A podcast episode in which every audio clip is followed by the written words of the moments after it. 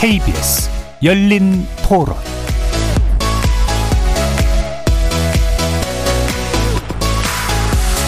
안녕하십니까. KBS 열린 토론 정준희입니다.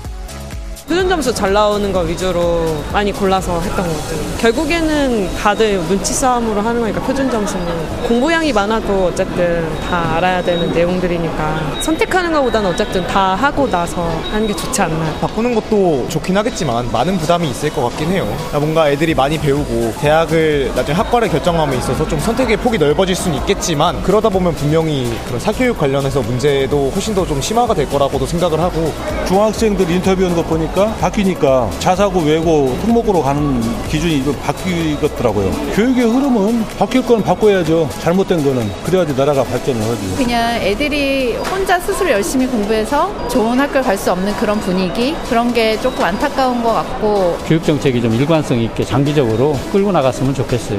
글쎄 뭐 앞으로 4, 5년이라는 시간이 있으니까 뭐 지금 그 정책이 바뀐다는 거는 급하다고 생각은 안 하는데 하여튼 한번 정책이 세워지면 긴 안목으로 좀 끌고 갔으면 좋겠다. 거리에서 만나본 시민들의 목소리 어떻게 들으셨습니까? 정부가 2028학년도 대입 개편안의 시안을 발표했습니다. 현재 중학교 2학년 학생들의 대입 시점부터 적용되는 제도인데요. 기존 대학 입시제도의 틀은 유지하면서도 내신 제도와 수능 과목 구성에서는 적잖은 변화가 예고되고 있습니다.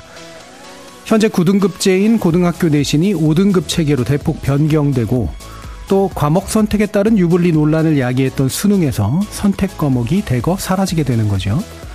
교육부의 이번 시안을 두고 기존 수능과 내신 제도의 문제점이 일부 해소될 거라는 기대와 함께 2025년도부터 시행되는 고교 학점제와의 충돌에 대한 우려 등도 있습니다.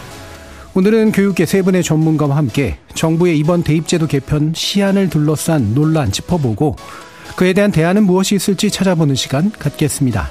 KBS 열린 토론 지금부터 시작합니다. 살아 있습니다. 토론이 살아 있습니다. 살아있는 토론, KBS 열린 토론. 토론은 라디오가 진짜입니다. 진짜 토론, KBS 열린 토론. 오늘 토론 함께 해주실 세 분의 전문가 소개해드립니다. 구본창 사교육 걱정 없는 세상 정책대안 연구소장 자리해 주셨습니다. 네, 안녕하십니까. 박남기 광주교대 교수 나오셨습니다. 네, 반갑습니다. 좋은 교사 운동 서울 정책위원장이신 이봉수 선생님 자리하셨습니다. 네, 반갑습니다. 오늘 토론은 교육부가 발표한 대입 개편 시안을 중점으로 논의를 진행할 예정이긴 합니다만 예, 교육부의 입장을 직접 대변할 토론자의 섭외가 원활하지 못해서 시안에 대한 평가 그리고 반론을 중심으로 일단 살펴보는 점 미리 알려드리겠습니다. 자, 그러면 이번에 이제 교육부가 발표한 2028년 대입 개편 시안, 음, 그 방향성과 내용에 대해서 살펴볼 텐데 일단 방향성 중심으로 해서 세 분의 간단한 총평 먼저 들어보겠습니다. 박남기 교수님부터. 아, 네. 그 교육부가 밝힌 목표를 보면 미래 인재, 특히 통합 융합적 인재 양성에 기여하겠다. 그 다음에 예측 가능하고 준비할 수 있도록 설계하겠다. 그리고 수능은 공정성, 국민 신뢰 확보하고 어, 통합 융합적 교육 유도하겠다. 그리고 고교 내신은 뭐 이제 내신 평가 방식 혁신하겠다. 뭐 이런 식으로 지금 밝히고 있는데 네. 어, 목표로 간다면 미래 인재 양성 자체가 이제 지향하는 궁극 목표겠죠. 그러면 그 내용으로 봐서 정말 그게 가능할 건가 할 때, 어, 이제 미, 보완을 한다면 아마 학생들이 미래를 살아가는데 필요한 기초 지식을 갖춰서 이 통합적, 융합적 사고 역량을 기르도록 유도하는데 보탬이 될 텐데 지금 상황에서는 조금 한계는 있어 보입니다. 네. 그건 나중에 또 더 얘기를 하겠습니다. 예. 음. 그래서 이제 목표 미래 인재 양성이라는 목표에 맞춘 이제 수단으로서 적절하냐 그리고 그게 잘 작동할 것이냐 기타 내용에서 아마 이야기될 수 있을 것 같습니다.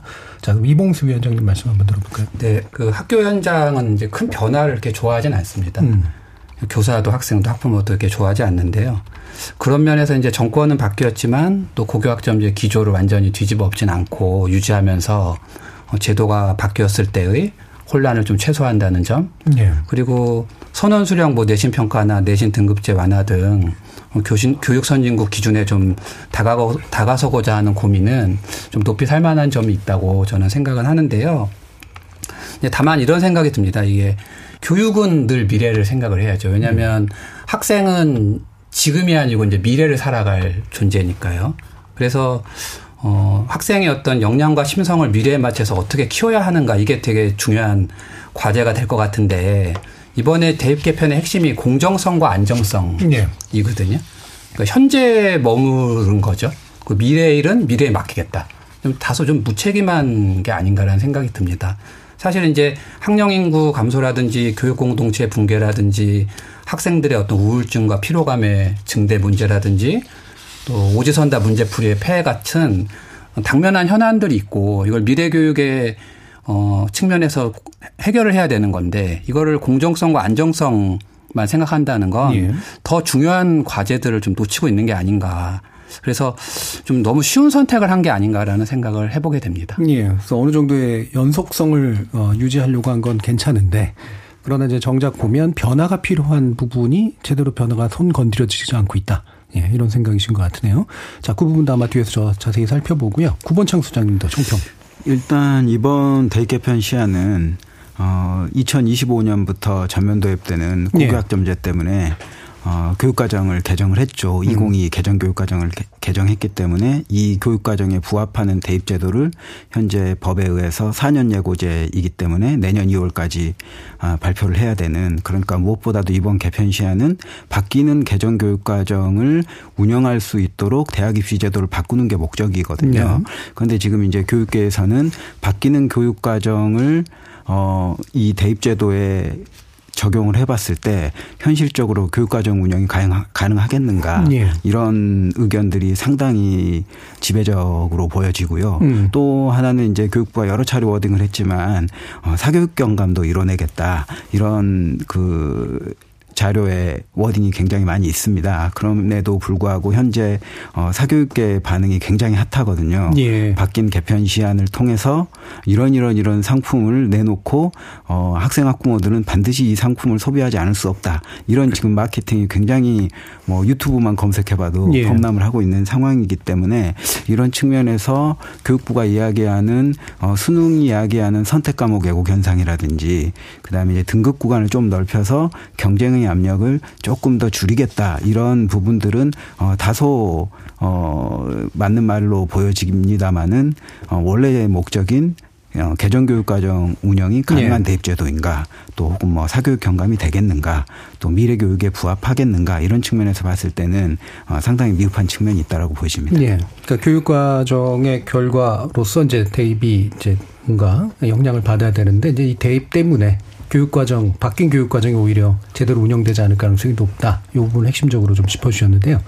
자 그러면 이제 이번 교육부 개편안이 그러니까 내신 등급제를 좀 대폭 줄여서 축소시키고 수능 과목도 이제 공통 과목 위주로 아, 가도록 하는 그런 변화를 도입한 거로 대표되는데 이 부분에 대해서 이몽수 위원장님 좀 더 설명 부탁드리죠. 아, 예. 그 이제 교육부가 보도 자료로 발표한 게 네 가지가 네. 있었습니다. 네, 네 가지가 뭐 말씀하신 것처럼 수능에 어, 통합형, 융합형을 도입하겠다. 그리고 이권 카르텔을 근절하겠다. 음. 고교 내신을 5등급 체제로 하겠다. 그다음에 교사의 평가 역량을 강화, 하겠다 이 네 가지였는데요. 이 중에서 이제 중요한 두 가지가 수능 개편하고 내신 개편인 것 네. 같습니다. 네. 어, 이제 기존 수능이 이제 뭐 저희 이제 교육계에서는 다 아는 거지만 또 라디오 방송이니까 좀 자세히 설명을 드리면 좀 선택형을 좀 핵심으로 했던 거였거든요. 그래서 국어를 예를 들자면은 어 독서하고 문학이 공통이었었고요. 화법하고 작문, 언어와 매체 중에 하나는 이제 선택을 하게 했었고. 근데 이게 이제 어떻게 바뀌게 되는 거냐면요. 국어 이렇게 시험을 보게 되는 거죠. 근데 그 안에는 합법과 언어, 어, 독서와 작문, 문학 이 이제 세 과목을 보게 되는 거고요. 수학도 기존은 이제 수학 1, 수학 2 요게 이제 공통이었고 확통 미적분 기하 중에 이제 한 개를 시험으로 보게 돼 있었는데요. 이것도 마찬가지로 그냥 공통으로 수학 이렇게 보는데 네. 그 안에는 또 대수 미적분 1 확률과 통계가 들어가고 영어는 똑같습니다. 영어는 이제 영어 1, 2가 그대로 들어가게 되는 거고요. 어, 사탐이 이제 어, 기존은 이제 사탐이 9개 과목이 있고 과학 탐구가 이제 그 8개 과목이 있었어요. 네. 그래서 이, 이 과목 중에 두 과목을 뭐 사회 사회, 과학 과학 또는 사회 과학 이런 식으로 선택해서 두 과목을 볼 수 있게 했는데 어 요게 이제 어, 사회 탐구도 보고 과학 탐구도 보는 걸로 음. 바뀌었습니다. 그리고 한국사는 또 그대로 가게 되는 거고요. 그 다음에 제2외국어도 그대로 가게 되는 거고 한문하고 같이요. 어, 그리고 이제 지금 심화 수학이라는 거를 이제 5교시 선택에 포함시킬 거냐. 예. 요거는 이제 안으로 이제 내놓고 검토 하는 걸로 좀 돼 있는데 이제 심화 수학에는 미적분 투하고 이제 기하가 이제 예. 들어가게 됩니다. 이 중에서 이제 영어하고 한국사하고 제2외 국어 한문은 절대 평가고요. 그다음에 나머지는 이제 9등급 상대 평가로 기존 제도하고 어, 동일합니다. 어, 교육부가 이제 밝히는 변화의 가장 큰 이유는 선택 과목에 좀 유불리가 지금까지 있었다는 예. 건데 그걸 좀 억제하겠다는 겁니다. 그 내신 변화 측면을 좀 간단하게 말씀을 드리면 근데 요거는 이제 좀 오해하는 부분이 있으신 것 같아요. 우리가 지금 9등급 상대 평가를 한다고 하니까 많은 분들이 고등학교에서 모든 과목이 9등급 3대 평가를 하는 걸로 알고 계시지만 네. 상대 평가를 하는 과목이 있고요. 뭐 진로 교과라든지 이런 거는 이제 3등급 절대 평가를 지금 네. 하고 있는 상황입니다. 그래서 그 이제 바뀌는 제도에서는 이제 구등 원래 이제 원래 바뀌는 그그 고교학점제 안에서는 1학년은 이제 상대평가를 하고 예. 2학년은 절대평가로 바꾸려고 했었던 거거든요. 이거를 이제 1, 2, 3학년 모두 5등급 상대평가를 하겠다. 음. 물론 이제 어, 정확한 워딩은 5등급 상대평가 플러스 절대평가를 같이 병기하겠다는 예, 예, 예, 거지만 이제 현장에서 볼 때는 5등급 상대평가를 하는 걸로 이제 보게 되는 거죠. 그래서 요렇게 바뀌게 됐고요. 마찬가지로 이제 교육부가 이렇게 밝히는 이유가 이제 학년별로 평가가 달라졌을 때 혼란과 불공정이 생기는데 이걸 막겠다. 그다음에 예. 이제 9등급 상대 평가가 주는 폐해를 막겠다. 그래서 좀 완화시키겠다라는 측면에서 어 어, 이야기를 했습니다. 네. 예. 자, 그래서 이제 크게, 어, 수능 과목 관련해서 좀 다소 길지만 그래도 구체적으로 설명해 주셨고요. 내신 등급제에서는 결국은 1, 2, 3학년이 이제 동일한, 1, 2, 3학년 때 동일한 방식으로 평가를 받아서 좀 더 단순화된 내신 등급제를 만들겠다라고 하는 게 일단 또 목표로 제시가 됐는데 일단 내신 문제를 좀 짚어보죠. 어, 박랑희 교수님이 보시기에 이와 같은 이제 등급을 축소시키고 1, 2, 3학년 때 동일한 방식으로 이제 상대평가 위주지만 절대평가를 병기하는 음. 요 방식으로 가는 게 어떻게 좀 이해할 수 있을지. 일단은 이제 그 우리가 조금 이상적으로 보면 네. 절대평가가 좋은데 음. 우리의 지금 상황은 교육 경쟁이 아니라 교육 전쟁이라고 예, 하잖아요. 예. 이런 상황에서는 부모의 강한 압력과 학생들의 압력, 어, 당신 점수 때문에 내 미래가 그렇죠. 좌우된다. 예. 이런 것으로부터 자유로울 수가 없어서 과거에 절대 평가했다가 결국 후퇴를 했잖아요. 음. 그래서 이 절대 평가를 했을 때 그 전부 다 90점 이상 뭐 이런 예, 사태를 어, 막기가 어렵습니다. 그래서 아마 이제 이번에는 그 상대 평가를 변, 어, 적용하는 걸로 이렇게 해놨는데 지금 다만 문제점이 내신력 그 내신의 변별력이 지금 크게 낮아지잖아요. 예. 1등급이 어, 과거에 4%였는데 이번에 10%로 음. 거의 2.5배 2등급은 누적했을 때 12% 1%였던 것이 이제는 34% 그러니까 거의 3배 이상 이렇게 증가가 돼서 지금 2등급까지가 3분의 1 이상이 돼 버린단 말이죠. 그러면 지금 우리나라 현상이 뭐냐면 학생은 어 지금 그 대입난 그다음에 대학은 학생 모집난. 예. 그다음에 꼭 이거 중소기업은 구인난, 음. 그 우리 젊은이들은 취직 구직난 음. 하는 거하고 같은 상황이에요. 음.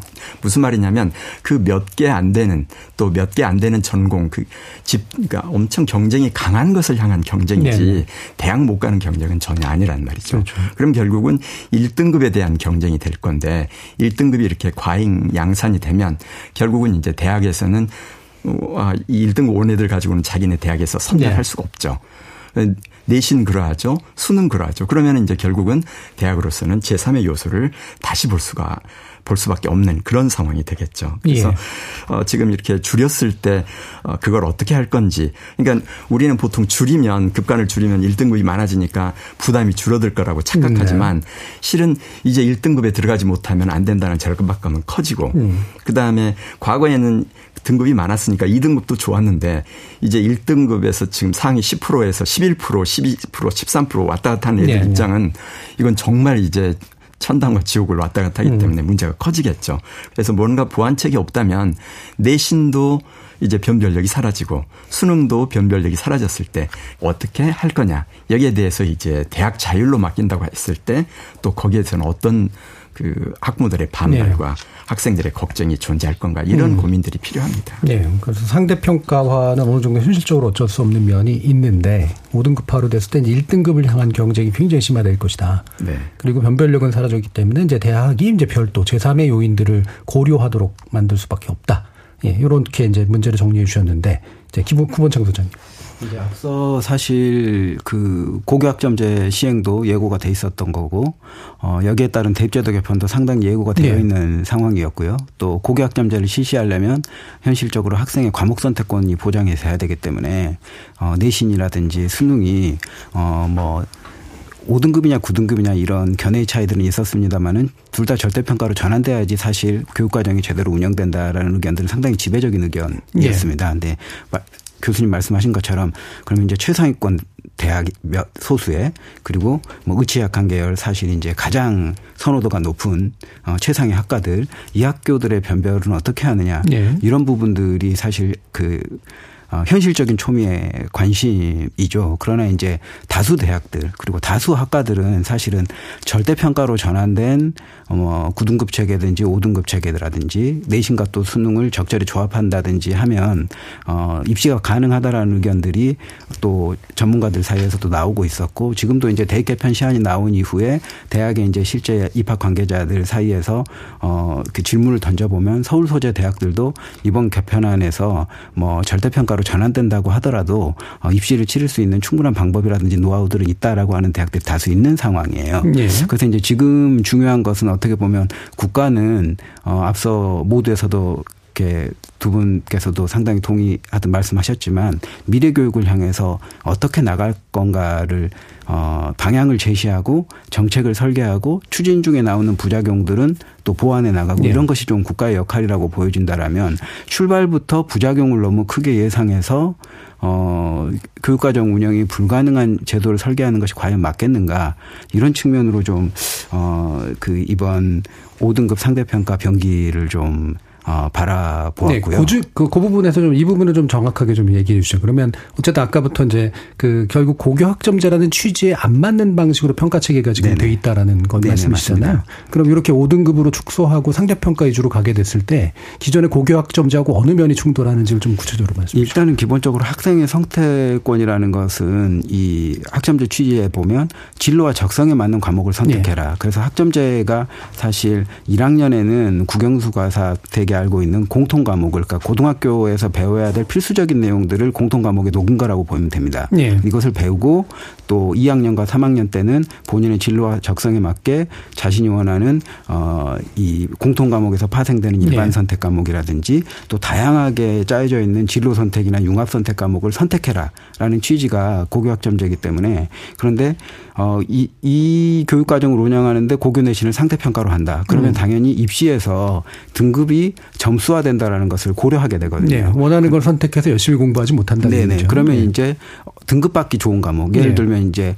학생 수가 아무래도 많이 수강하는 과목이 등급이 잘 나올 가능성이 높게 될 네. 것이고 또 학업 성취도가 높은 학생들이 많이 수강하게 되면 뭐 중하 중뭐 중 중하 중상위권 학생들 같은 경우에는 아무래도 회피하게, 저, 네, 회피하게 될 것이고 또 이번에 그런 현상들 때문에 이렇게 이제 상대평가 등급제를 적용하게 되면 과목 선택권이 굉장히 제약이 네. 되죠. 네. 그래서 특히 이제 학점제 같은 경우에는 어이 뭐 어문 계열로 진학하겠다라고 생각하는 학생들은 고등학교의 수학이나 과학 같은 경우에도 필수적인 내용들은 다 공통 범위에 담았기 때문에 네. 뒤, 뒤에 수학이나 과학 같은 경우에 전혀 선택하지 않아도 너희들의 진로와 적성을 보장하겠다 이런 취지가 어느 정도 담겨 있는 거거든요. 그래서 그런 선택은 사실상 불가능하게 되는 음. 이제 그런 폐단들이 있다라고 볼 수 있습니다. 예. 그래서 원하는 걸 선택해서 좀 깊이 있게 공부를 하고 그것 때문에 이제 평가에 대한 영, 그 상대적인 어떤 스트레스는 좀 줄여주는 이게 네. 이제 원래 취지인데 현재는 그걸 그냥 뒤집어 버렸다라는 건데요. 사실은 일단은 먼저 또 한 번더 네. 들어보고 박남 교수님. 그러니까 제가 좀 관련해서 좀 이렇게 학교 현장의 상황을 좀 보강해서 설명하면 이해가 네. 더 쉬울 것 같은데 물론 이제 학교마다 상황이 다르니까 좀 그렇긴 한데 아까도 말씀드렸지만 이제 고교 학점 학점제라는 게 이미 진행되고 있는 상황이거든요. 네. 무슨 얘기냐면은 이미 학교 학생 선택이 되게 네. 많아지기도 했고 어 진로 과목 같은 경우에는 절대 평가를 하고 있습니다. 하고 있는 상황이고 그러면 어떻게 보면 지금 테스트 베드처럼 하고 있는 상황인 거죠. 네. 근데 그 현장에서 이제 절대 평가 과목을 해보니까 주는 장점들이 좀 있더라고요, 실제로. 음. 예를 들어서 제가 지금 사회문제 탐구라는 과목을 지금 가르치고 있거든요. 예. 그러면 학생들이 제일 많이 선택하는 과목이에요. 음. 사회문화나 뭐 윤리 이런 거보다. 근데 그 이유를 왜 그런가 생각을 해봤더니 학생들 입장에서 일단 문제풀이 수업보다 좀 새로운 수업을 한, 그러니까 학생들이 그런 요구가 있다고 봐요. 저는 예, 무조건 예. 학생들이 그 그런 요구 없이 입시만 생각하는 게 아니고 흥미 있는 과목을 좀 듣고 싶어 하고 음. 토론도 하고 싶어 하고 표현도 하고 싶어 하는 부분이 있고요. 두 번째는 아무래도 이제 절대 평가를 하다 보면 성적 성적 경쟁이 좀 덜하잖아요. 예를 들면 내가 네. 여덟 네. 과목을 선택했는데 한 세 과목은 진로인 거예요. 그러면 이 세 과목은 좀 숨통이 트이는 거죠. 왜냐하면 수능도 준비해야 되고 학종도 준비해야 되고 뭐 내신도 준비해야 되는 상황에서 그래서 좀 많이 선택한다 이런 생각이 듭니다. 그리고 그리고 이제 아까 이제 평가라는 게 과연 선별과 변별만 목적인 거냐. 사실 우리가 미래 교육을 얘기할 때 평가의 목적은 그런 미래 교육의 가치를 좀 실현하게 하는 게 또 평가의 목적일 거란 말이죠. 그러니까 그런 면에서 봤을 때 뭐 교육부가 강조하는 뭐 융합이나 통합이나 토론 수업, 다양한 수업을 하는 거는 이런 수업에서 주로 가능하게 되는 거거든요.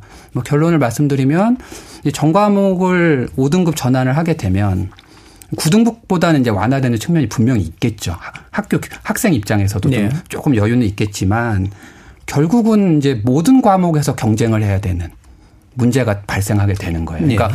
9등급이니까 경쟁을 좀 과하게 하고 5등급이니까 좀 적게 하는 건 있지만 어쨌든 경쟁은 해야 되는 거잖아요. 그래서 이 경쟁을 계속 해야 된다는 측면에서 본다면 약간 조산모사 같은 음. 느낌이 듭니다. 예. 예. 박 교수님. 그 이제 실은 그 고교학점제 출발 전부터 저는 계속해서 어 그게 그렇게 바람직한 방향은 아니다. 그러니까 예. 선택 과목 확대는 조금 음. 더 했으면 좋겠지만 그리고 이번 정부에서도 아예 대학들에게 30%는 자유 전공으로 뽑아라. 즉 대학생까지도 어떤 특정 전공이 아니라 좀 넓게 가라 이런 요청을 하고 있는 상황에서 고등학교 2학년부터 내 진로를 정확히 하고서 집중적으로 듣는다.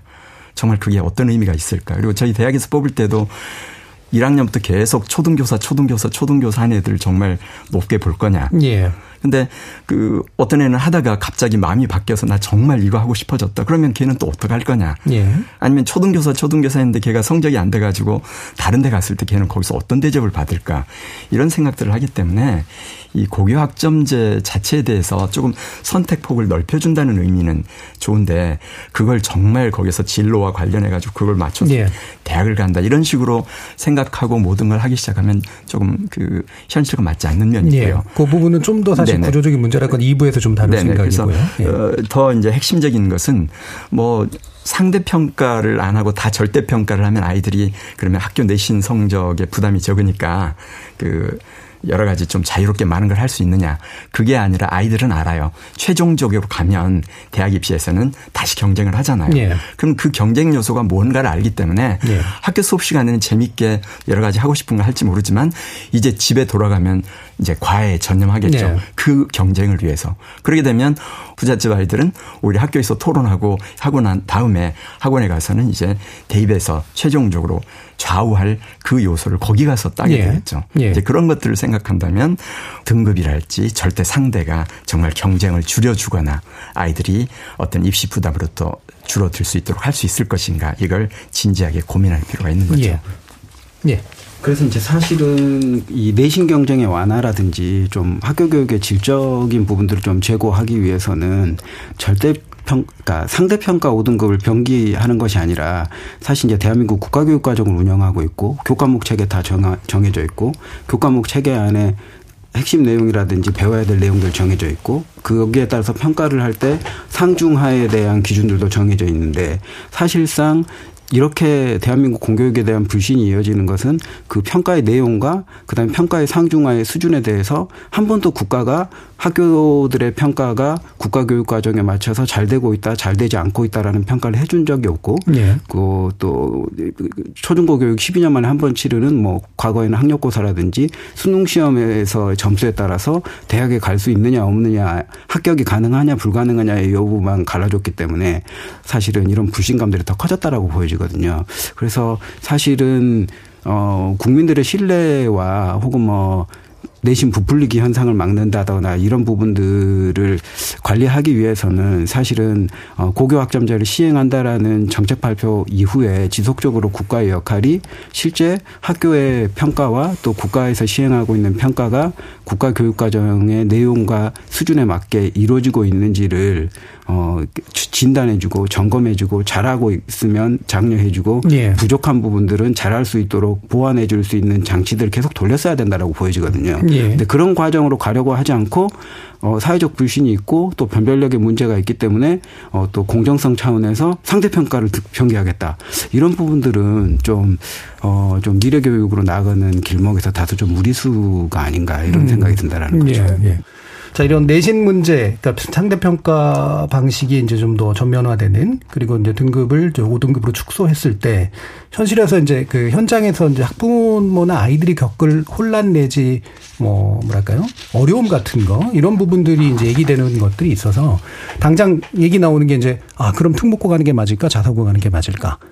특목고 자사고가 다시 인기가 있어진다는데 오히려 거기 가면 어 내신 경쟁에서 오히려 더 안 좋을 거야라든가 이런 식으로 자꾸 이제 전략적인 얘기들만 나오게 되는데 실질적으로 이런 우려에 대해서는 어떤 답을 좀 주실 수 있을지 먼저 한번 구본창 선생님 말씀 들어보고도 어. 뭐 사실은 현재에도 어, 특목자 사고에 진학을 했다가 뭐 1학년 내신이 잘 나오지 않으면 어, 전학 가고 또 전학 간 학교에서도 특목자 사고의 학생부가 어, 이어지는 거기 때문에 실제로 어, 학생부 위주로 대학을 가기가 어려워지는 상황이 벌어집니다. 네. 그래서 이제 결국은 일반고로 전학 가서 어, 수능 준비에 올인하게 되는 그런 양상으로 어, 번쩍하고 있고요. 또 특목자 사고에 계속 다니면 내신도 불리한데 또 수능도 별도로 준비하면서 어, 비싼 학비도 내는 그런 네. 양상이 벌어지기 때문에 이런 선택들이 나오고 있거든요. 음. 그러면 이제 현재 9등급 상대평가에서 5등급 상대평가 정도 등급 구간에 들어가는 비율이 높아지지만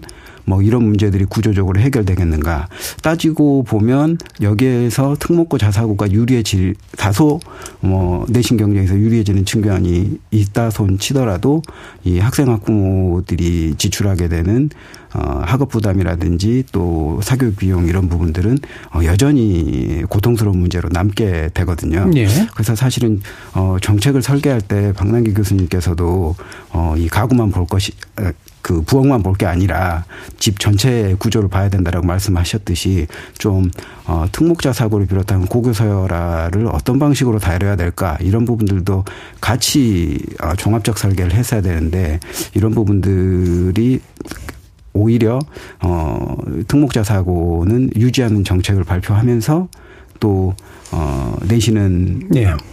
그 상대평가 구간을 줄이는 뭐 이런 부분들을 나오니까 번지는 어, 파생되는 부작용이 아닌가라고 보여져요. 그래서 좀 이와 관련해서는 어, 고교 체제의 문제와 또 내신의 문제를 좀 정합적으로 정책을 수정할 필요가 있겠다라고 보여집니다. 예. 전반적으로 자꾸 이제 다 구조적인 문제가 지금 안 돼 있는 상태에서 이제 개별 문제들을 풀기 때문에 생기는 현장의 혼란이라는 말씀들을 계속 주시고 계신데 일단 이봉수 선생님 또 말씀 도 좀 주시죠.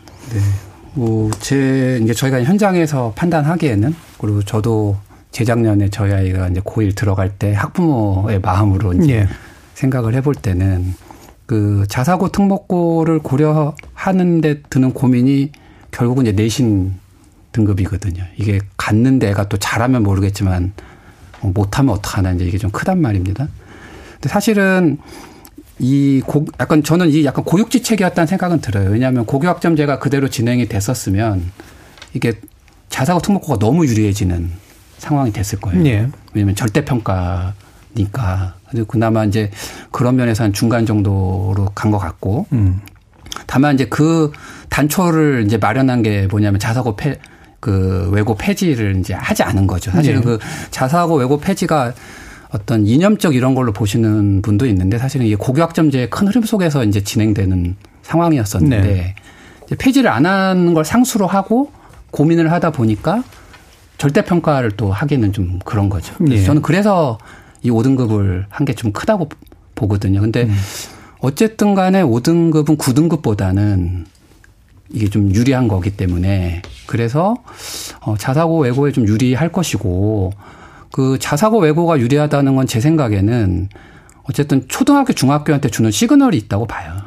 요거 좀 미리미리 준비해야 네. 된다. 왜냐면 지금은 갈까 말까를 고민하다가 이제 중3 뭐 중2 때 하는 사람 물론 이제 그렇지 않은 학생들도 있지만 많다면 지금은 많은 사람이 그러면 좀 주변에 분위기 좋은 학교로 미리미리 준비하는 게 낫지 않겠어라고 예. 할수 있을 것 같거든요. 그런 면에서는 좀 문제가 있을 수 있겠다. 일반고가 좀 이제 좀 분리할 수 있겠다 이런 생각은 듭니다. 예, 알겠습니다. 네. 어, 자칫하면 또 이게 이제 20시 상담이 될 수도 있을 것 아, 예, 같아서 예, 예. 현장에 이제 고민들을 이제 네. 학부모님께 전달드리는 정도로만 네. 그 네. 아쉽더라도 좀 약하고요. 어, 사실 수능 과목 관련된 이야기도 좀 길게 나눠야 되는데 시간이 많지는 않습니다. 그래서 좀 짧게라도 어, 전반적으로 어, 공통으로 이제 같이 보도록 하고 그 안에서 이제 뭔가 살짝 나뉘는 정도 수준으로 지금 가는 이 방향에 대해서 어, 먼저 반환기 교수님의 평가를 한번 좀 들어볼까요? 예, 어, 저는 그 모든 영역 공통 과목 도입에 대해서는 적극 찬성합니다. 예.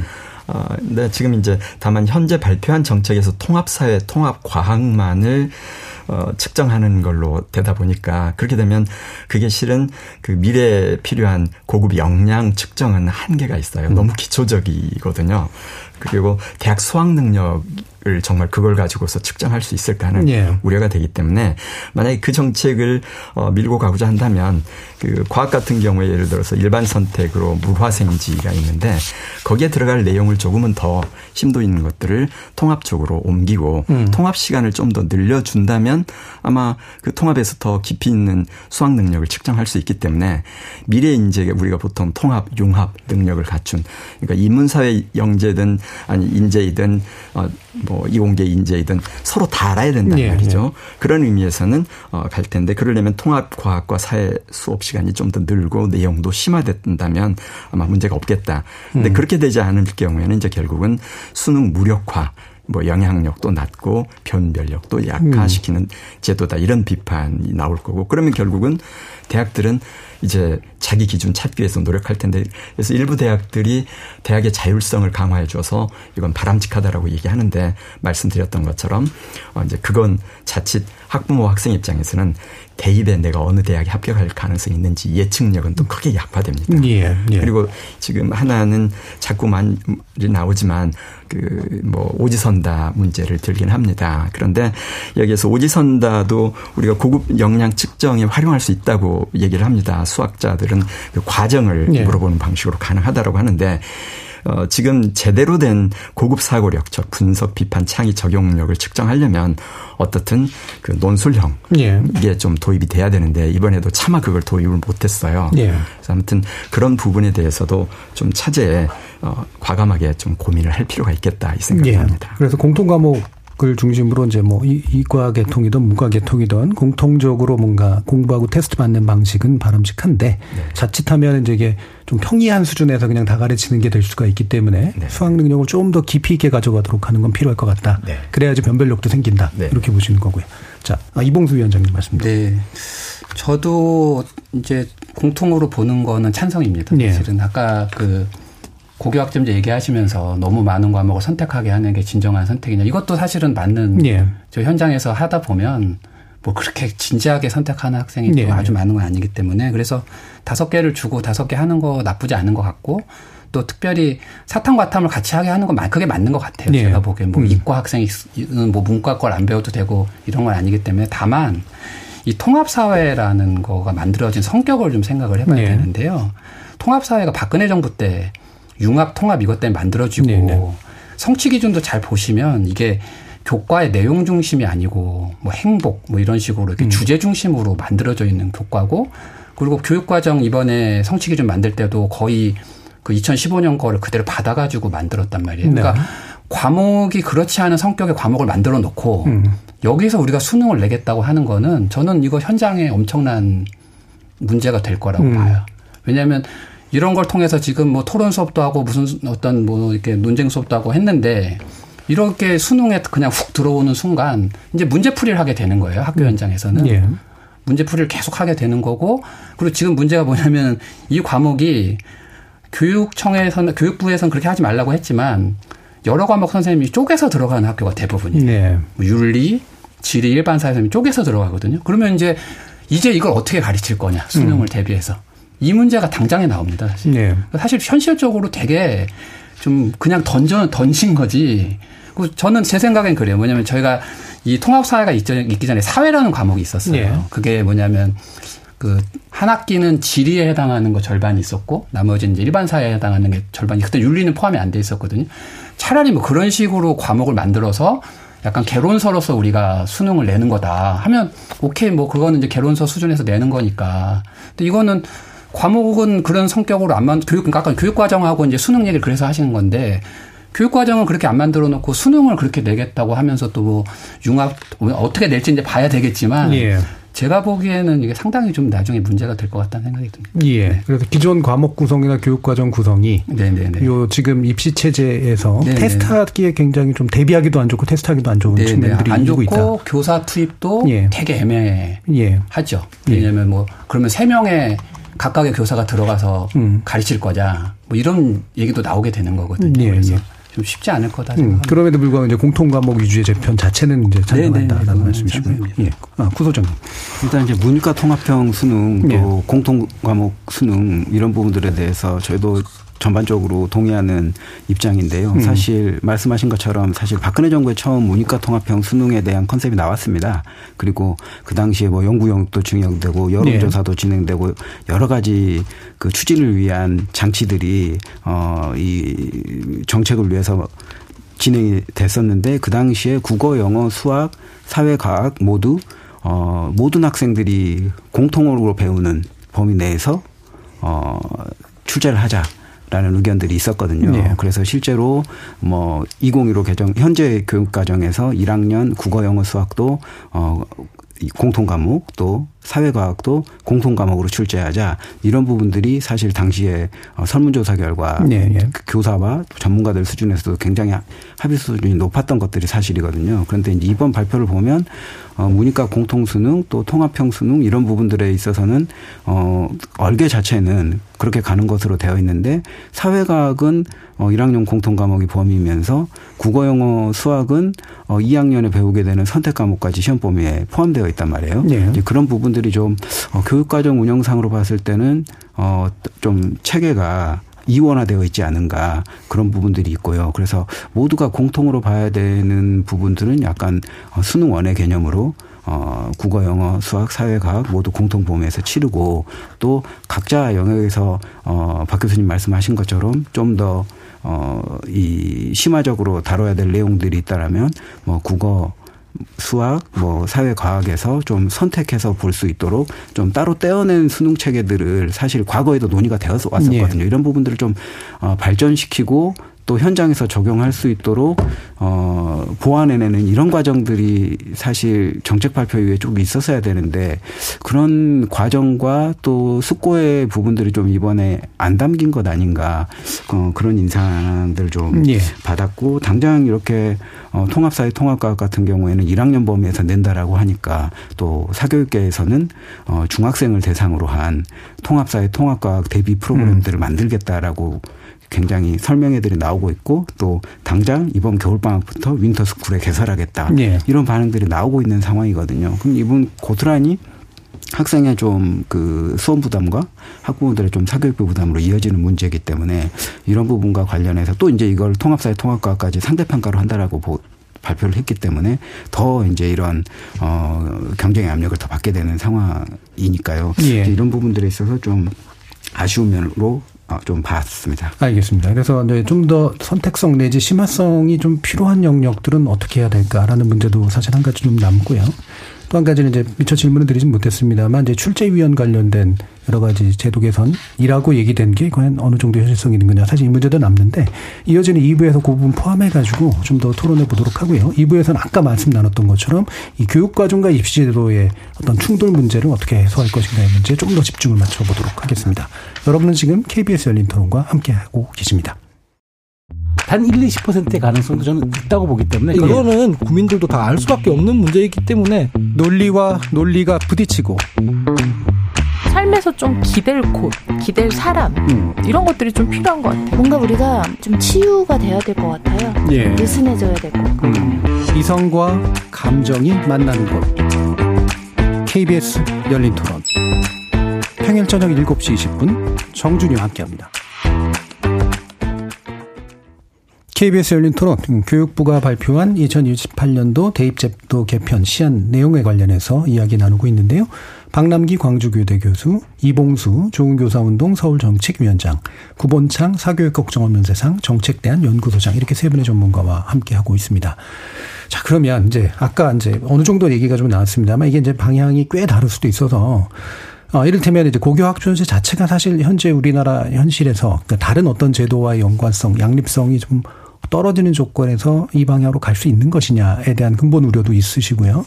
일단 고교학점제 이미 준비 중에 있고 그렇다면 이제 이게 대입제도나 그 기타 교육제도하고 연관져 가지고 그 부분을 좀 연결성을 높이는 게 필요하지 않느냐 쪽에 좀 더 이제 초점을 맞추시는 논의가 있어서 거기에 대한 이야기 다시 한번 좀 나눠보도록 할 텐데 일단 아, 박 교수님이 아까 이제 고교학점제 자체에 대한 좀 문제의식을 아, 내비치셨기 때문에 먼저 한번 말씀 주시죠. 네, 그래서 지금 고교 학점제 우리가 아무리 이상적인 제도라 하더라도 어, 요구하는 기초 조건이 충족되지 않으면 결과는 반대로 나올 경우가 많습니다.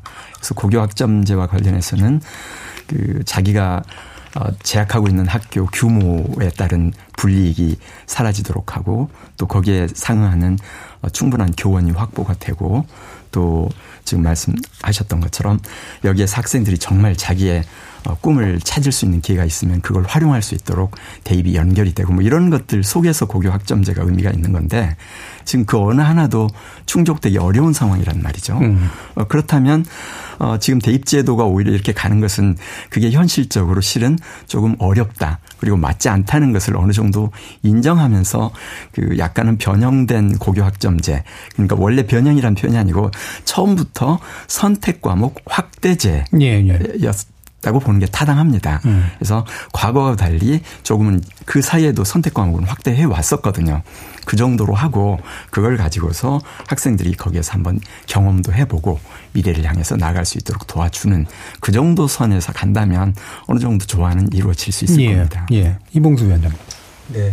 뭐 저도 좀 비슷한 생각입니다. 예. 사실은 이제 교사들 사이에서도 고교학점제가 과연 잘 성공할 수 있을 것이냐 이제 논의들을 하면 대부분은 이제 학생들의 선택이 좀 확대되는 건 다 찬성인 것 같아요. 네. 왜냐하면은 저희가 이제 저도 이제 교직이 한 20년 넘었는데 과거에 이제 선택의 여지가 없을 때는 정말 이제 듣고 싶지 않은데 그냥 멍하게 있는 경우가 많았거든요. 그래서 학생들이 뭐 새로 자기가 원하는 걸 선택하면 상대적으로 확실히 좀 더 집중도 하는 부분이 있는 건 사실이거든요. 그래서 선택하는 대의는 찬성하지만 요게 갖춰지지, 갖춰져, 갖춰지지 않은 게 너무 많다. 저희가 네. 보기에도.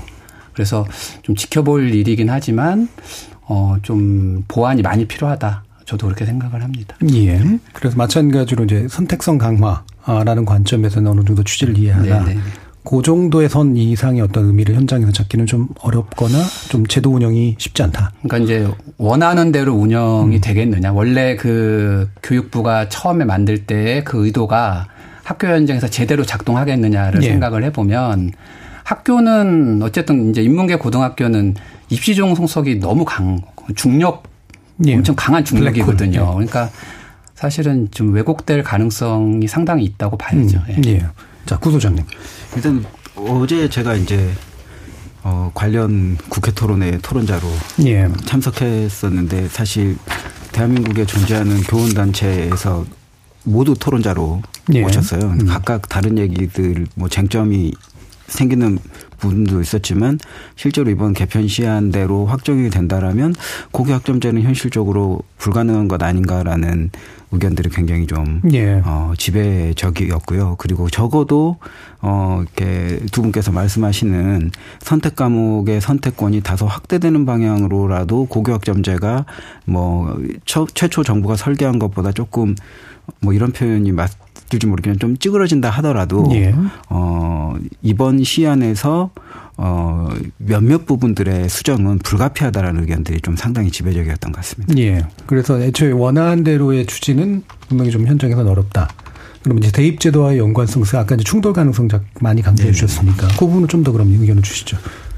일단은 이제 앞서도 좀 논의가 되었었지만 아뭐 5등급이든 9등급이든 상대평가가 변기되는 상황이기 때문에 이 과목 선택권을 다소 확대하는 측면에서라도 음. 사실 학생들의 고교 교과목 선택에서 제약을 받을 수밖에 없는 이런 구조. 네.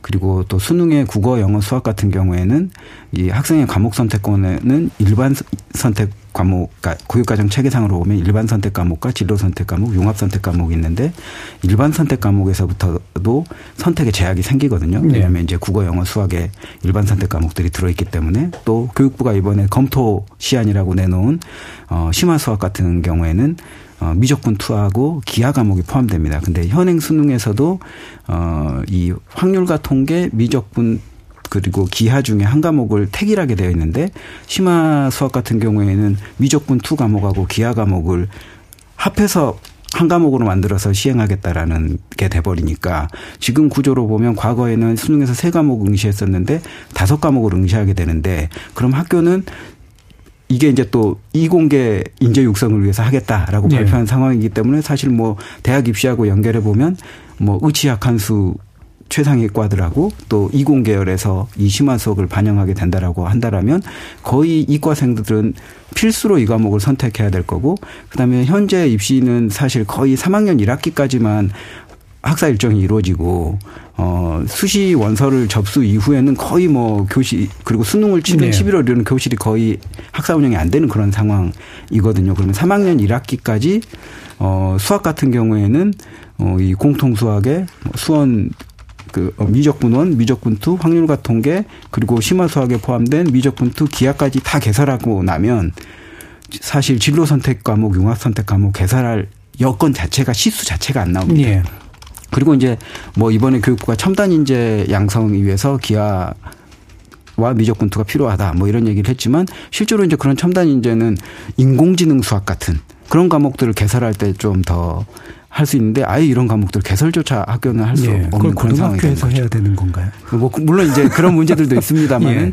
좀 그런 과목을 배우고 싶어하는 예. 학생들 위해서 개설 할 수 있는 여건조차도 마련이 안 되기 때문에 예. 현재 뭐 수능의 과목 구조와 또 내신 어, 상대평가 변기하는 이런 구조 속에서는 사실 소폭 학생들의 교과목 선택권을 확대하는 것으로 나아가기도 상당히 제동이 걸린다라고 보여지는 거죠.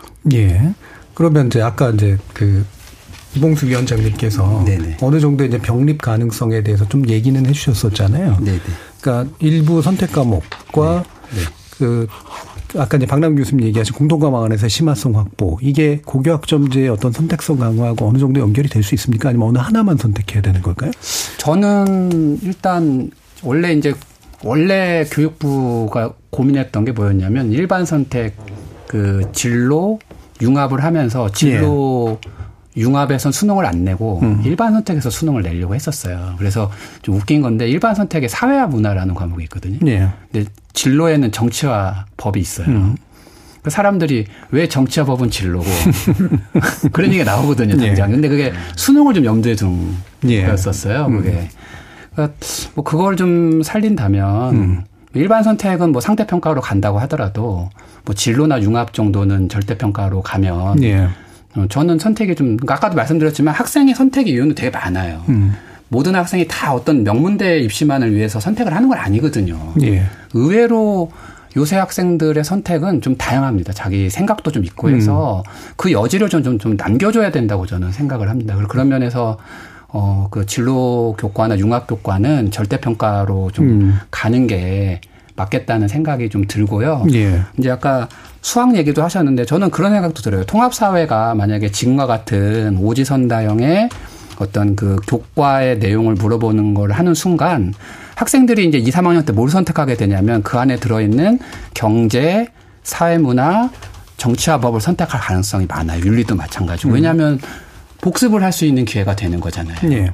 그러면 이제 그러면 이제 결국은 선택의 취지라는 게 많이 사라지게 되는 거거든요. 그래서 그런 걸 본다면 아까 이제 교수님도 말씀하셨지만 저는 선원 수령을 좀 이제 통합 사회 같은 거를 예. 선원 수령으로 하는 건 어떨까 이런 생각도 좀 들어요. 선원 수령이 뭔가요? 그러니까 수능을 예, 선, 예. 서논수령으로 서논수령으로 예, 예. 예. 시험 보는 것도 방법이겠다. 음. 그래서 뭔가 그게 2, 3학년까지 연결을 하게 하는 순간 그러니까 학교는 입시가 너무 중요하기 때문에 뭐 예를 들면은 뭐뭐 진로 교과 뭘 만들어 놓고 수능에 들어가면 그걸 가르치기도 하고 그런 학교도 되게 많거든요. 예. 그러니까 이제 그런 걸 좀 차단하는 구조를 좀 만들어 줘야지 그걸 안 만드는 순간 이제 선택이 정말 줄게 될 가능성이 많죠. 그거는 예. 학교가 줄일 수도 있고 학생들 스스로도 그렇게 판단할 수도 있고요. 예.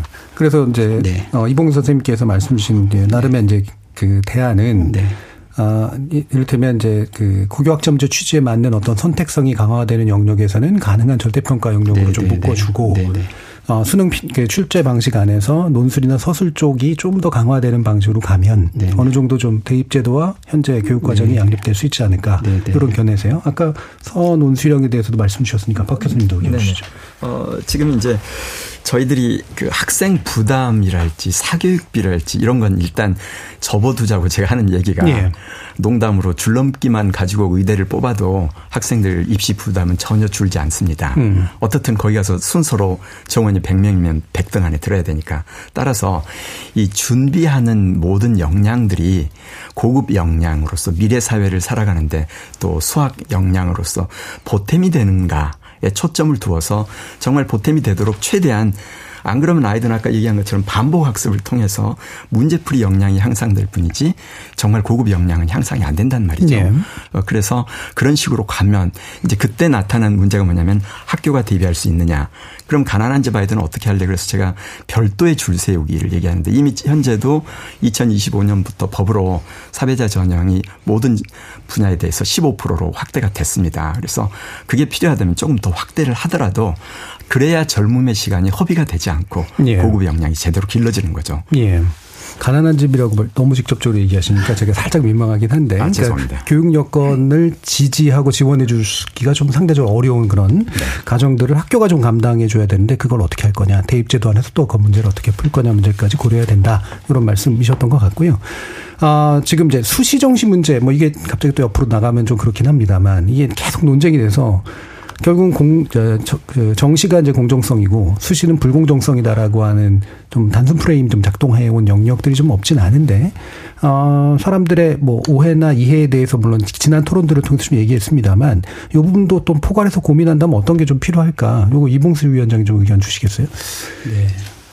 그, 이제 학교 현장에서 우리가 수시가 불공정하다고 할 때는 이제 수시 중에 학종을 주로 이제 얘기하는 것 같아요. 그래서 그 이제 그런 지적들이 있잖아요. 학종이 어떤 좀 만들어주는 게 있다. 근데 좀 뭐 그게 없다고 저는 생각하지 않아요. 네. 그리고 또 약간 운의 요소도 있을 수 있을 것 같아요. 왜냐하면 뭐 지도하는 선생님이 되게 훌륭하신 선생님이어서 그런 걸 되게 잘 지도하셔서 수업을 하게끔 할 수도 있, 지만또 어떤 선생님은 그게 안 되면은 또 생기부의 기록 차이도 날 것이고 음. 그래서 그런 면에서 수시의 어떤 불공정성을 해결해야 된다. 그건 맞는 말인 것 같아요. 근데 우리가 이제 정시가 공정하냐고 했을 때 네. 그것도 저는 또 아니라고 봐요. 왜냐하면 정시는 객관적인 거지 공정한 건 아니라고 음. 생각이 네네. 들거든요.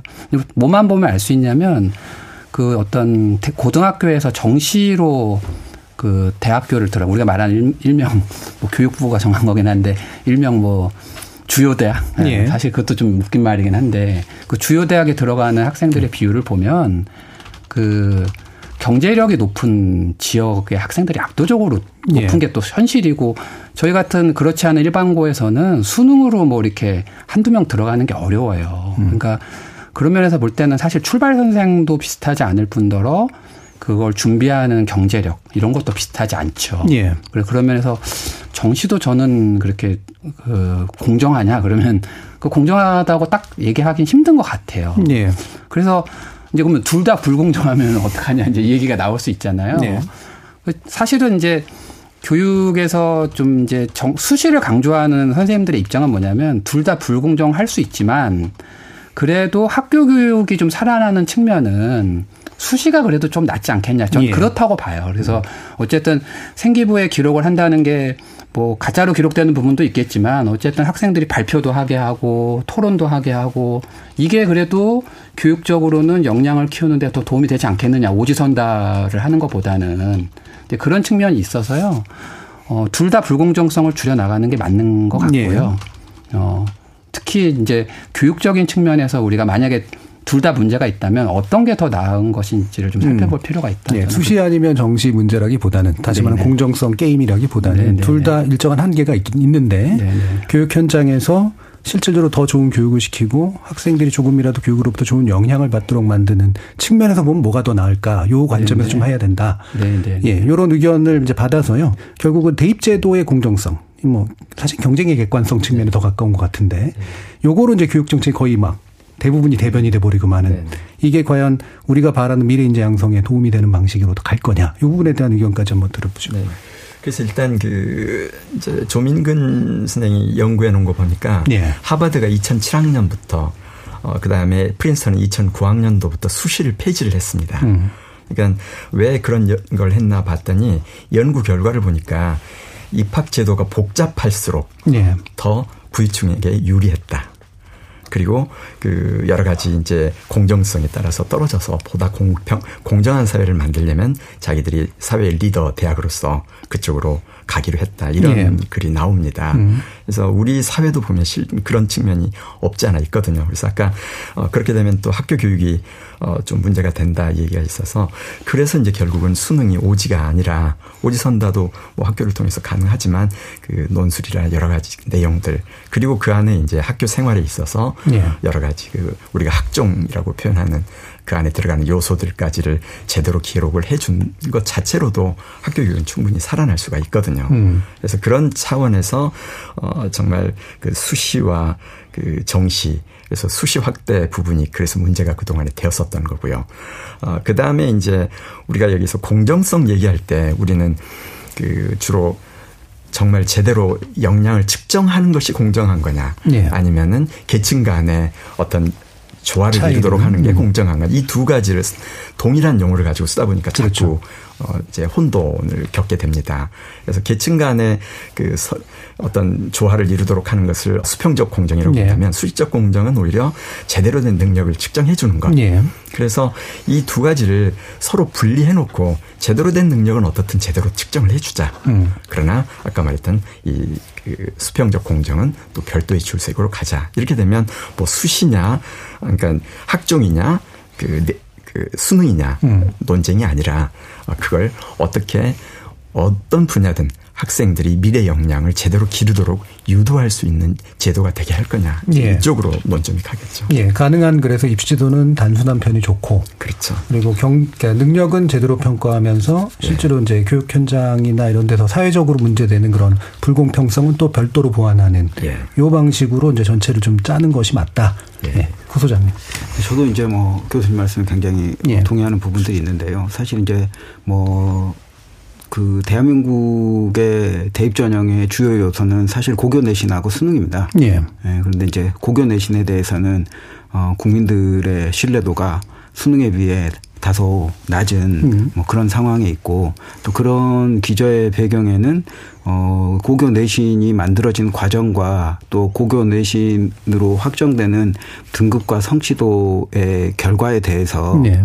과연 신뢰할 수 있느냐 이런 문제 제기들을 네, 하는 거거든요. 음. 근데 사실은 학교의 고교의 평가도 말씀하신 것처럼 제대로 역량이 평가되도록 유도가 되어야 되고 그래서 학교의 평가를 국민들이 신뢰할 수 있도록 만들어야 되고 또 이것만으로 어이 대한민국처럼 대학 입시에서 민감한 나라에서 어떤 국민의 만족도를 못 준다라면 수능도 학교의 평가가 학생들의 역량을 제대로 측정할 수 있도록 기여하는 방향으로 설계되어야 되는데 이 두 가지가 다 되어 있지 않은 상황이란 말이죠. 네. 만약에 학교 교육 고교 교육의 평가가 어이 학생들의 역량이 국가 교육 과정 하에서 제대로 평가되고 있는 것에 대한 신뢰가 확고하고 또 수능도 학교 교육의 사실 수능의 목적 안에 어, 고교 교육 과정의 범위와 수준 내에서 출제해서 어, 학교 교육 정상화에 기여한다 이런 목적을 갖고 있기 때문에 네. 이 목적에 부합하는 방식으로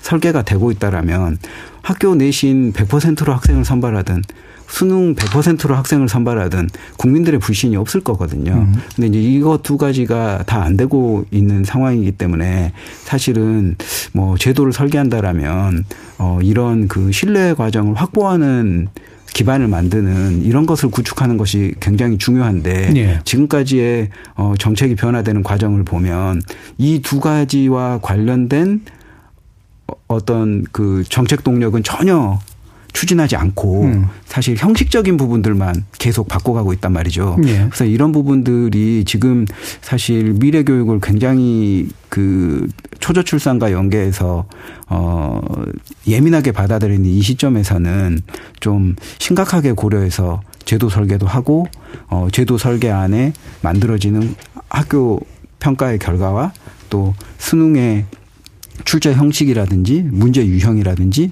이런 것들을 좀 어, 잘 설계할 필요가 있다. 이런 예. 갖고 있습니다. 예. 어, 이게 결론으로 갈수록 이제 사실은, 음, 상당히 뭐랄까, 현, 그, 이 문제를 겪고 계신 분들께는 너무 먼 얘기 같은 느낌이 좀 들 수는 있긴 합니다만 그래도 중요한 문제라서 이렇게 이제 입시 제도의 형식적 변형이 자꾸 교육 현장에 역으로 투입돼서 교육에서 목표하고자 하는 바를 잘 못 이루게 되는 이 현실. 이 부분을 또 현장의 목소리로 또 한번 들어보도록 하죠. 이봉 선생님. 아, 예. 예. 결국은 이제 고등학교가 뭐 옛날보다 나아지긴 했는데 결국은 입시를 뭘 발표하냐 이게 일단 예. 중요하고 서울대가 뭘 요구하냐 음. 이런 게 중요해요. 음. 그래서 이제 막상 서울대 가는 학생은 많지는 않거든요. 그것 때문에 이제 입시에 완전히 이제 최상층배 올인하는 잡혀 있는 예. 거죠. 그래서 일단 우리가 이제 우리의 교육의 목표가 뭐냐 저는 생각해 볼 필요가 있는 것 같아요. 그러니까 그 다수의 학생들을 우리가 어떤 양질의 어떤 인재로 키울 거냐 변별을 해가지고 뭐 이렇게 공정하다는 감정을 충족시킬 거냐 예. 이게 좀 중요한 건데 어, 제가 이제 그 입시를 할때좀 학생이 좀 많을 때였는데 110만 명에서 100만 명 정도 시험을 봤단 말이에요. 네. 그리고 그때 그 대학교에서 뽑는 인원이 한 50만 명 정도 됐을 거예요. 그래서 그때는 대학교를 다닌다는 게 큰 자랑이고 나 대학생이야 이러면 좀 어깨가 으쓱하고 뭐 이런 거였었겠지만 지금은 입시생이 기껏해야 30에서 40만인 거니까 생각해 보면 그 대학에 들어가는 애들이 다 들어가는 예. 상황이란 말입니다. 그러면 우리가 이제 근본적으로 해야 될 고민이 그 30만 40만을 그 우리나라가 지금 좀 국민 소득이 3만 불이 이제 넘어가는 마당에 이거를 옛날처럼 막 줄을 세워서 누가 제일 그 중에 잘하니 못하니 이렇게 하는 게 현장에서 볼 때는 좀 안타깝다는 생각이 네. 들어요. 그러니까 학생들의 어떤 인생이라는 측면에서 생각을 해볼 때 좀 이렇게 너무 낭비가 된다, 삶이. 음. 어, 훨씬 더 좋은 역량을 키우면서 국가한테 봉사도 할 수 있고 개인의 삶도 훨씬 더 행복하게 살 수 있는데 이 어떤 시스템에 갇혀가지고 다수의 학생이 계속 그 위만 바라보다가 결국 못 가는 게 다수니까요.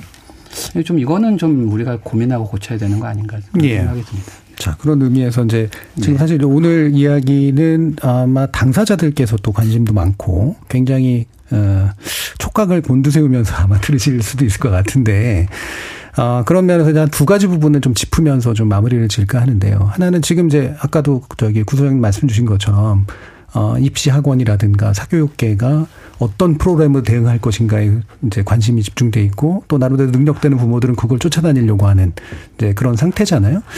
아, 학부모님들의 이런 대응을 사실 우리가 뭐라고 할 수는 없는 거기 때문에 거기에 대해서 학부모님들께서는 이 부분을 어떤 관점에서 좀 바랐으면 좋겠고 이런 불안감들이나 불안정성 해소하기 위해서 또 정책 당국은 어떤 부분에 좀 치중해서 문제를 해결했으면 좋겠는지 여기 두 가지 좀에 관련된 이야기를 마지막으로 한번 좀 들어봤으면 좋겠습니다. 먼저 구소장님 말씀 주시죠. 이번 그 개편 시한 같은 경우에는 좀 새로운 사교육 유발 요인을 충분히 만들어내는 측면들이 있었다. 그런다라면 좀 어, 시장이 어떻게 반응할 것인가에 음. 대한 예측을 통해서 아 이런 부분들은 사실 민생 문제인 사교육비 증가 문제로 이어질 거니까 좀 숙고해야 되겠다. 이런 측면들이 좀 있어야 써야 된다라고 보여져요. 예컨대 음. 이제 고1 상대 평가를 원래 이제 시안이 5등급 상대 평가 네. 변기가 아니라 고1 상대 평가 고2, 3 절대평가였기 때문에 고1 상대평가를 하게 되면 고1 사교육 수요가 팽창하기 때문에 어, 이렇게 가서는 안 되고 전학년 상대평가를 하겠다. 네. 이런 발언들은 사실 이거는 고1만 사교육 수요가 팽창하는 게 아니라 고등학교 2학년, 3학년 1학기까지 내신 사교육이 다 팽창하게 하는 구조로 가는 거거든요. 예. 그래서 이제 이런 부분들과 관련해서는 좀 어, 숙고할 필요가 있었겠다. 그리고 이제 현재 입시를 보면 어, 교육부가 내신과 수능이 어떻게 바뀔 건지에 대해서는 발표를 했지만 실제로 2028학년도 어, 대학들이 대학 입학 전형을 어떻게 설계할 것인가에 대해서는 사실 어, 종합적으로 내놓는 의견들이 없어요. 예. 그러면 사실 현실적인 지금의 입시와 비슷한 전형들이 대학에 설계를 할 때 지금 입시를 준비하는 과정과 크게 달라지는 부분은 없다라고 보여지거든요. 예. 그래서 학부모님들은 뭐 음. 뭐 다소 불안해하거나 또 어떤 사교육 상품을 소비해야지 입시에 유불리하는가에서 노심초사하실 것이 아니라 실제 어 지금 뭐 중학생이라면 중학교 교육 과정을 잘 소화해내고 또어 다가올 고교 교육 과정을 예. 소화하기 위한 어 이런 어 준비 과정을 스무스하게 해나가는 것이 음. 맞지 지나치게 좀 사교육 불안 예. 마케팅에 예. 호도될 필요는 없겠다라고 음. 보여집니다. 예, 방금 교수님. 어, 지금 일단 교육 당국이 실은 그 정책을 수립할 때 이 개편안의 목표 또 외부 환경 이해관계자 거기에는 학생 학부모 교사 공교육 그다음에 대학 정치 집단 뭐 여러 개가 많습니다. 그다음에 개편안과 관련된 정부의 여타 정책 및 외부 사회의 체제 또 불확실성 이런 상호작용을 고려하지 않으면 오작동합니다. 그건 우리가 설계도 그릴 때 정말 그 모든 배관부터 시작해서 고려하지 않고 그냥 하면 결국 집이 오작동하는 것과 같습니다. 근데 지금 저희들이 주로 그런 걸 고려하지 않은 채 그냥 방 모습만 보고 방 했다가 나중에 난방이 안 되더라, 뭐, 뭐가 안 되더라, 이런 사태이기 네. 때문에 어, 그런 걸 하는데 이걸 할 때 정부가 고려할 것은 학생과 학부모가 이렇게 행동해 줘야 된다는 가정은 성립하지 않습니다. 음. 내가 이렇게 설계하면 학생과 학부모 혹은 교사 아니면 사교육 집단은 어떻게 행동할 것인가를 예측하고 예. 그들이 어떻게 행동하도록 나는 설계하고 싶은가 그 목표가 명확해야 합니다. 예, 예. 근데 우리는 그걸 역으로 해놓고 설계해놓고 나서 학부모들이 그렇게 행동하지 않아서 실패했다 이건 음. 어, 말이 되지 않는다. 알겠습니다. 자 그러면 이봉수 위원장님 마지막으로 네. 듣겠습니다. 그 이제 정책이나 학부모 입장에서 하시는 얘기는 두 분이 충분히 이제 예. 해주신 것 같고 저도 이제 학부형이거든요. 음. 저희 애가 고등학생이고 그러니까 이런 점이 좀 고려됐으면 좋겠어요. 지금은 사실 저희 때도 입시가 셌지만 좀 전 여백이 좀 있는 있었다고 생각하거든요. 네. 중학교 때는 여백이 컸고 네. 고등학교 때도 여백이 있었는데 지금 저희 아이들 또는 저희 학교 학생들을 보면 여백이라는 게 없는 거예요. 그 계속 내시는 학기마다 그 준비를 해야 되는 거고 또 수능도 준비를 해야 되고 어느 거 하나 놓치지 않는 놓치면 안 된다는 거죠. 예. 그래서 마치 뭐 수능 40%뭐 학종 40%면 그걸 40% 40% 선택하는 것 같지만 그게 쪼개지면 쪼개질수록 학생들은 그 세 개를 다 준비해야 되는 큰 고통에 빠지거든요. 그래서 우리가 입시 제도를 설계할 때 학생들의 건강 이런 건 저는 좀 이제 중요하게 고려돼야 될 부분이다. 음. 이러고 이걸 마치 학생은 그 시기에 고생을 해야 되는 것처럼 생각하지만 예. 저는 좀 요새 좀 과하다는 생각이 들어요. 그 불안, 고통 이런 게 너무 과해서 이거는 좀 우리 학부모, 정책 당국 모두 좀 이렇게 깊이 좀 고민해 봐야 된다 이런 생각이 좀 듭니다. 네. 음, 마지막으로 굉장히 중요한 말씀을 학부형으로서 또 주셨네요. 네. 자, KBS 열린 토론 교육 관련 문제 오늘 이것으로 논의 모두 마무리하겠습니다. 오늘 함께 해주신 세 분, 이봉수 좋은교사운동 서울정책위원장, 구본창 사교육 걱정 없는 세상 정책대안연구소장, 박남기 광주교대 교수 세 분 모두 수고하셨습니다. 감사합니다. 네, 감사합니다. 감사합니다.